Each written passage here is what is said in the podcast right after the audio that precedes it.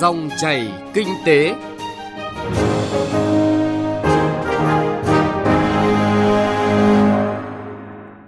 Các biên tập viên Thành Trung và Xuân Lan rất vui được gặp lại quý vị và các bạn trong dòng chảy kinh tế trên kênh thời sự VOV1 của Đài Tiếng nói Việt Nam.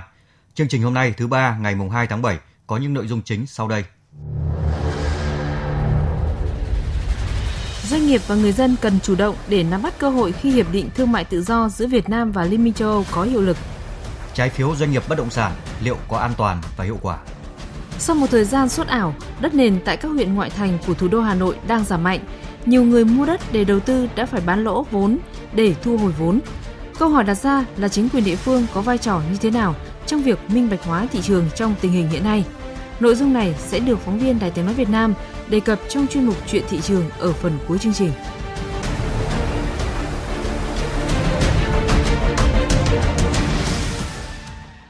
Trước hết là một số thông tin kinh tế đáng chú ý. Theo số liệu vừa được Tổng cục Thống kê công bố, với mức tăng trưởng GDP quý 2 ước đạt 6,71%, 6 tháng ước đạt 6,76%, nền kinh tế tiếp tục duy trì đà tăng trưởng. Để đạt được mục tiêu tăng trưởng 6,8% trong cả năm nay, chính phủ cần đưa ra những giải pháp hiệu quả cho từng lĩnh vực.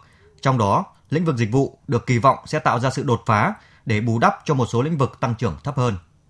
Theo nhận định của Tổ điều hành thị trường trong nước 6 tháng đầu năm, cung cầu các mặt hàng thiết yếu cơ bản ổn định, không có hiện tượng tăng giá đột biến do nguồn cung hàng hóa được các địa phương doanh nghiệp chuẩn bị tốt.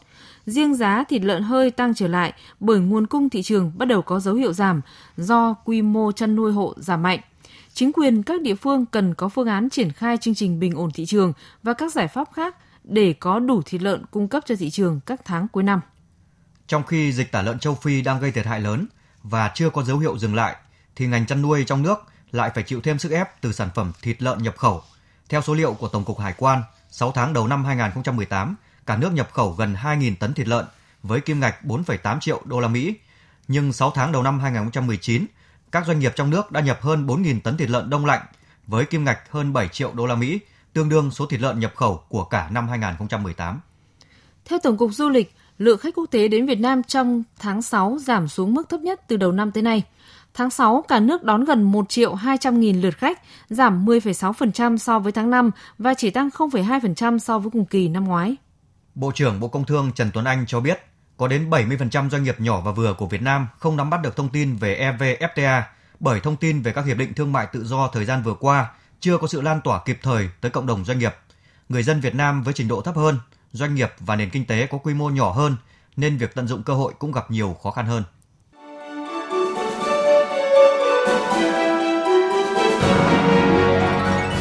Dòng chảy kinh tế, dòng chảy cuộc sống.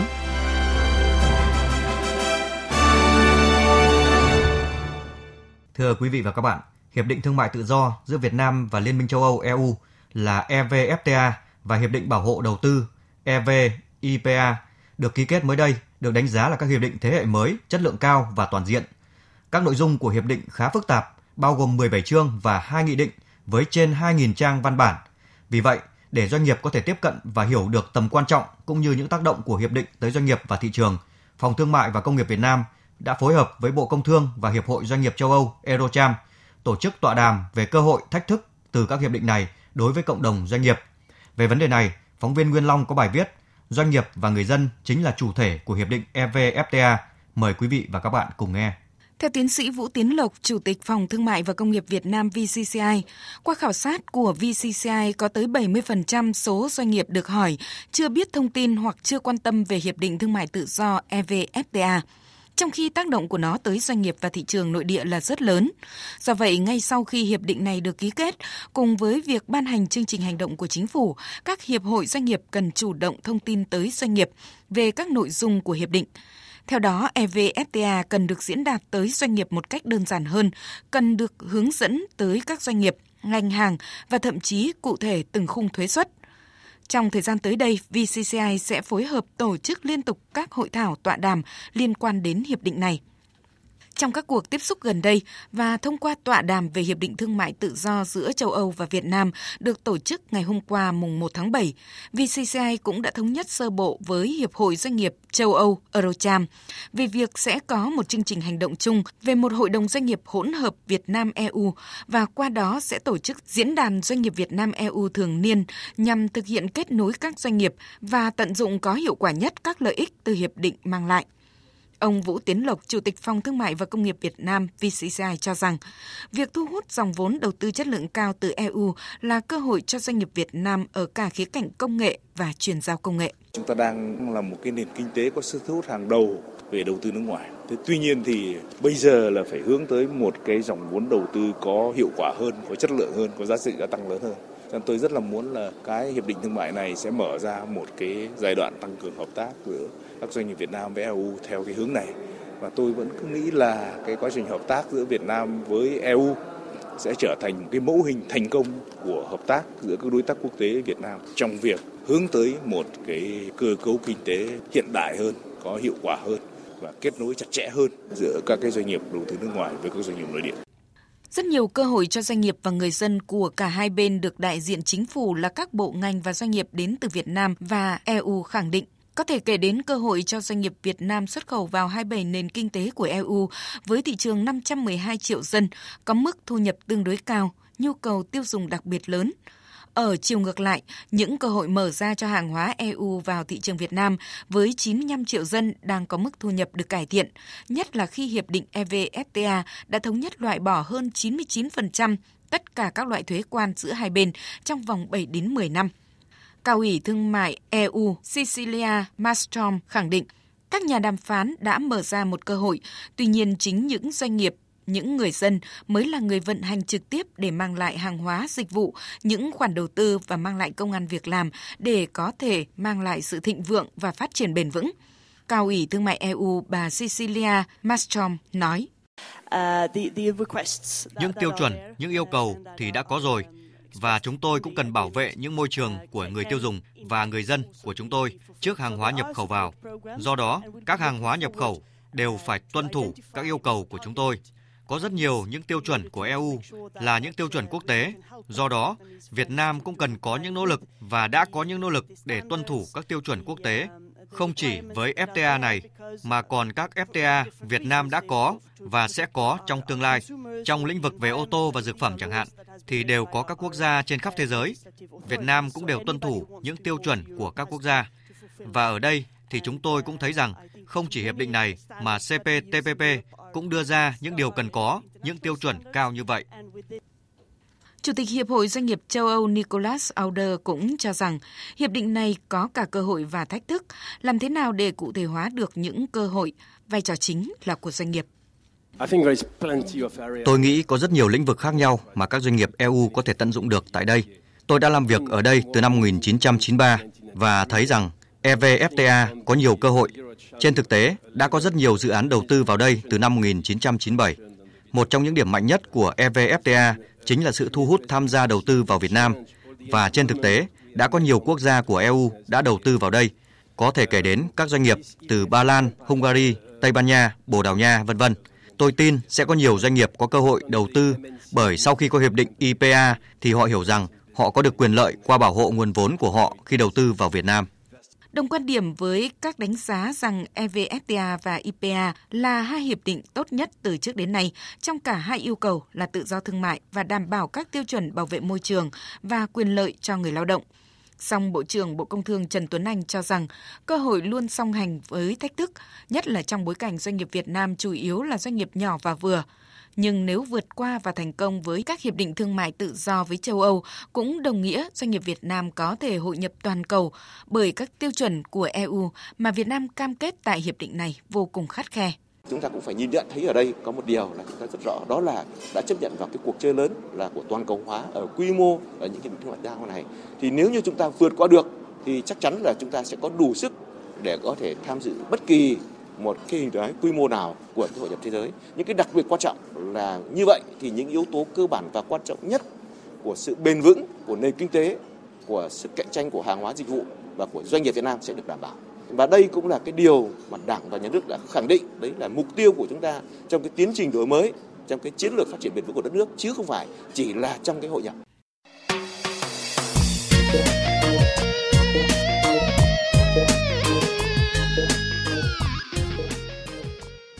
Thưa quý vị và các bạn, từ đầu năm đến nay, các ngân hàng thương mại chỉ được sử dụng 40% nguồn vốn huy động ngắn hạn để cho vay chung và dài hạn, thay vì 45% như trước đây.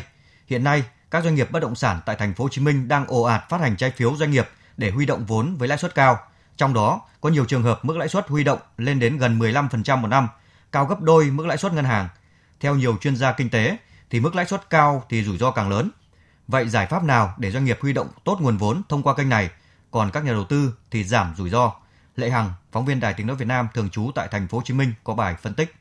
Theo các công ty chứng khoán thì từ đầu năm đến nay, các doanh nghiệp đã phát hành trên 60.000 tỷ đồng trái phiếu. Trong đó, nhóm ngành bất động sản xây dựng hạ tầng đứng thứ hai về lượng trái phiếu phát hành với 16.230 tỷ đồng, chiếm 27%. Đây là nhóm ngành có lãi suất cao nhất trên 10%, trong đó có doanh nghiệp phát hành với lãi suất lên tới gần 15%. Đa số trái phiếu có thời hạn từ 1 năm đến 10 năm, phổ biến là kỳ hạn 2 năm. Cụ thể, như công ty cổ phần phát triển bất động sản Phát Đạt đã phát hành 850 tỷ đồng trái phiếu. Doanh nghiệp này đã qua 3 lần huy động với mức lãi suất cao nhất lên đến 14,5% một năm. Công ty cổ phần tập đoàn Đất Xanh cũng vừa phát hành 200 tỷ đồng trái phiếu với lãi suất 11% một năm. Công ty cổ phần đầu tư kinh doanh nhà Khang Điền phát hành 450 tỷ đồng trái phiếu, kỳ hạn 2 năm, lãi suất 12% một năm. Theo Hiệp hội Bất động sản Thành phố Hồ Chí Minh, trong bối cảnh ngân hàng đang siết lại nguồn vốn tín dụng thì trái phiếu doanh nghiệp cũng là kênh huy động vốn tốt cho các doanh nghiệp bất động sản. Tuy nhiên, doanh nghiệp phải sử dụng nguồn vốn này đúng mục đích và hiệu quả. Ông Lê Hoàng Châu, Chủ tịch Hiệp hội Bất động sản Thành phố Hồ Chí Minh nói: Trái phiếu doanh nghiệp là một trong những cái phương thức mà hiệp hội rất quan trọng và cũng đề nghị các doanh nghiệp làm sao chúng ta có cái phương án sản xuất kinh doanh khả thi để cho người ta thấy rằng cái triển vọng khi người ta mua trái phiếu doanh nghiệp là người ta đạt được cái hiệu quả bởi vì nếu anh không sử dụng vốn đúng mục đích hiệu quả là nó gây thiệt hại cho chính doanh nghiệp và gây thiệt hại cho nhà đầu tư mà đã mua trái phiếu doanh nghiệp. Mới đây, Chính phủ vừa ban hành Nghị định 163 về quy định phát hành trái phiếu doanh nghiệp. Nghị định này có nhiều điểm mới, tạo điều kiện thuận lợi hơn cho doanh nghiệp. Đó là có báo cáo tài chính năm trước liền kề của năm phát hành trái phiếu được kiểm toán mà không còn yêu cầu kết quả hoạt động sản xuất kinh doanh của năm liền kề trước năm phát hành phải có lãi, như quy định trước đây. Bởi vậy cho nên, nhiều doanh nghiệp bất động sản đang ồ ạt phát hành trái phiếu với lãi suất cao. Theo nhiều chuyên gia kinh tế, lãi suất càng cao thì độ rủi ro càng lớn, vì người mua trái phiếu cũng khó có thể cập nhật thông tin liên tục sau khi trái phiếu phát hành.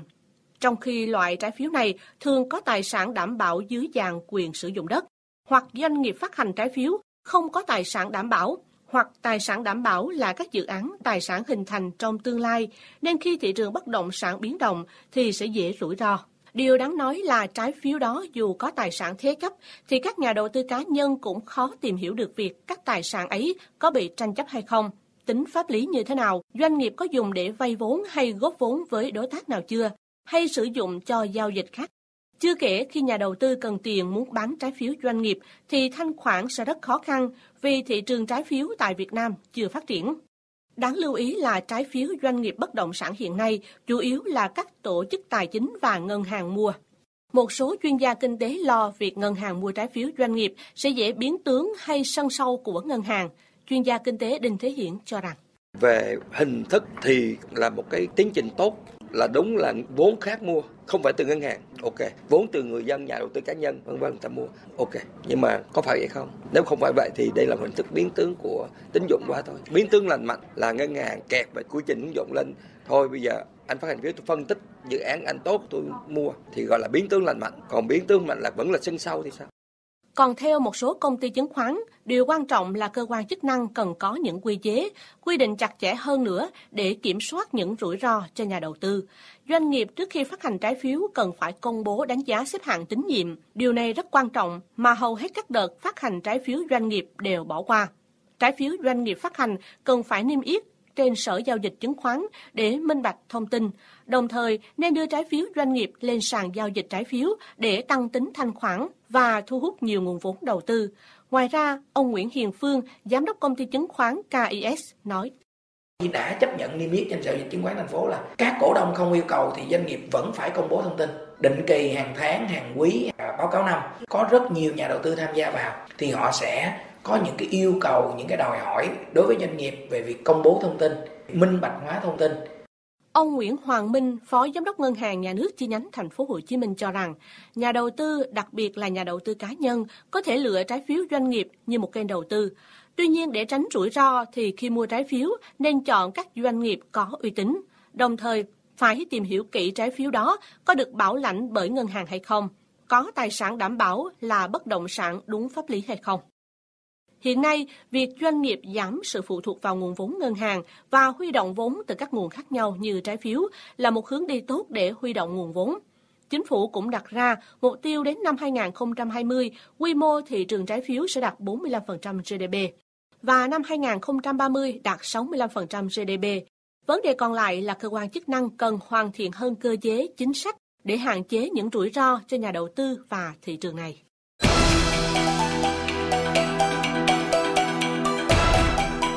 Chuyện thị trường Thưa quý vị và các bạn, sau gần nửa năm tăng giá mạnh, khi có thông tin các huyện Gia Lâm, Đông Anh, Hoài Đức và Thanh Trì sắp được nâng cấp lên thành quận, hiện nay giá đất nền ở những huyện ngoại thành của thủ đô đã hạ nhiệt. Ở một số nơi, giá đất nền đã giảm khoảng 20% so với cách đây vài tháng. Ghi nhận của phóng viên Thành Trung. Xã Kim Trung, huyện Hoài Đức vừa trải qua một cơn sốt đất nền. Hàng trăm lô đất tái định cư, đất dịch vụ trên địa bàn xã đã được mua qua bán lại chỉ trong 3 tháng – Lúc lên cao nhất, giá đất nơi đây lên đến 55 triệu đồng một mét vuông khi cơ sở hạ tầng chỉ có một đường nhựa bao quanh và vài cây cột điện mới được dựng lên. Ngay cả bên trong làng, người dân cũng sẵn sàng cắt đất để bán vì giá tăng quá nhanh.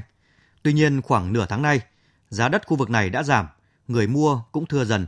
Bà Nguyễn Thị Hoa, người chót mua một lô đất tại xã Kim Trung để đầu tư, nay chấp nhận bán lỗ 70 triệu đồng để thu hồi vốn. Các 7 mét là mặt tiền đã là hẳn 4 mét mấy rồi, đẹp cực luôn. 37 đi, nhân với 25 đi. Đấy, có hơn chỉ có 900 mà hơn 900.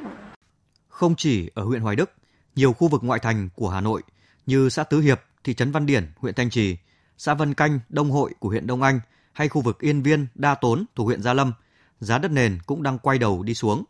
Những người môi giới cho biết, khách hàng có nhu cầu đa số là người từ các quận nội thành và chủ yếu là để mua đi bán lại kiếm lời. Theo đánh giá của Hội môi giới bất động sản Việt Nam, hiện nay hạ tầng đô thị tại khu vực ngoại thành còn hạn chế. Vì vậy, người mua đất tại khu vực này với mục đích đón đầu hạ tầng cần cẩn trọng, không nên vì tâm lý đám đông, nghe theo lời đồn thổi của các cò đất mà vội vàng xuống tiền đầu tư. Ông Nguyễn Văn Đính, Phó Chủ tịch kiêm Tổng Thư ký Hội Môi giới Bất động sản Việt Nam nói. Giấy tờ sổ đỏ phải là hợp pháp, còn nếu ông đầu tư mà không đúng là cái nguy cơ dẫn đến việc bị thu hồi hoặc là là là là hủy các kết quả giao dịch rất cao. Thứ hai là phải nghiên cứu kỹ quy hoạch. Rất nhiều khả năng nuôi quy hoạch thì họ đang hoàn chỉnh. Nhiều khả năng ông rơi vào những cái quy hoạch nhất là ông rơi vào quy hoạch công cộng quy hoạch dịch vụ thì là cái đầu tư của ông mất không? Giáo sư đặng hùng võ nguyên thứ trưởng bộ tài nguyên và môi trường cho rằng việc giá đất nền sốt ảo ở nhiều địa phương trong đó có thủ đô hà nội có phần trách nhiệm của cơ quan quản lý nhà nước trừ một số lô đất đấu giá còn lại việc mua bán, chuyển nhượng đất nền hầu như người mua và người bán không kê khai đúng như trong hợp đồng. Mục đích của việc này là để giảm tiền thuế phải nộp khi chuyển nhượng. Thông tin về thị trường của phân khúc đất nền không được xác định và người mua, người bán cứ tự do thỏa thuận. Chính vì sự tu mù mà nhiều người hưởng lợi, trong đó có đội ngũ môi giới. Việc giá đất cứ tăng, giảm thất thường ở một số địa phương trong thời gian gần đây ảnh hưởng xấu đến sự phát triển lành mạnh của thị trường bất động sản. Giáo sư Đặng Hùng Võ nói. Tôi vẫn cho rằng hiện nay thì câu chuyện quản lý lại là câu chuyện mà mà cần quan tâm. Tôi nói ví dụ như là thông tin thị trường chẳng hạn. Trừ một số trường hợp là đấu giá đất, còn lại thì trên hợp đồng có bao giờ ghi giá thật đâu. Thế thành ra là cái cái gọi là giá thị trường về đất đai hiện nay là gần như chúng ta không có cơ sở dữ liệu. Thưa quý vị và các bạn, theo khuyến cáo của các chuyên gia trong lĩnh vực bất động sản, người mua đất nền tại khu vực ngoại thành Hà Nội cần nghiên cứu kỹ về tính pháp lý của sản phẩm, bởi nếu mua đất tại các vị trí chưa hoàn chỉnh quy hoạch, rất có thể sẽ bị thu hồi dẫn đến thua lỗ. Bên cạnh đó, các nhà đầu tư cần tính toán thời gian sinh lời của bất động sản, nhất là những người đi vay ngân hàng để đầu tư, bởi ít nhất là từ 3 đến 5 năm nữa, các dự án lớn mới có thể được triển khai. Đến đây thì thời lượng của dòng chảy kinh tế cũng đã hết. Chương trình do biên tập viên Thành Trung và nhóm phóng viên kinh tế thực hiện. Hẹn gặp lại quý vị và các bạn trong những chương trình lần sau.